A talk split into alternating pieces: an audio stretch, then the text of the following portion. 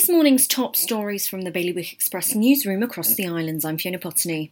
A convicted sex offender and psychiatrist from Guernsey has been officially struck off the medical register. An independent tribunal ruled anything other than the erasure of Greg Lidle's licence would damage the public's confidence in the profession. HR specialists who uncovered widespread bullying and harassment in Jersey's civil service two years ago have returned to the island.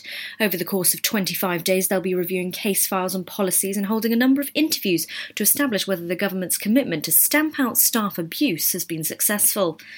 Guernsey's Chief Minister has described an air bridge to Jersey as inappropriate and incompatible. Deputy St Pierre said the idea of unrestricted inter island travel will remain off the cards while Jersey still has COVID cases.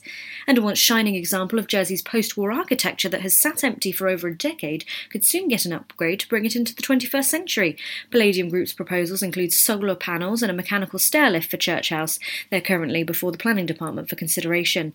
For more on all these stories, visit bailiwickexpress.com. Your weather now misty with fog and some showers, and a top temperature of 21 degrees. That's the Bailiwick Radio News, sponsored by HR Now. HR Now is Jersey's leading provider of outsourced HR services. It's their guiding principle to deliver HR solutions that are fully compliant, creative, and commercially focused. HR Now, your one stop shop for anything HR related. See hrnow.je.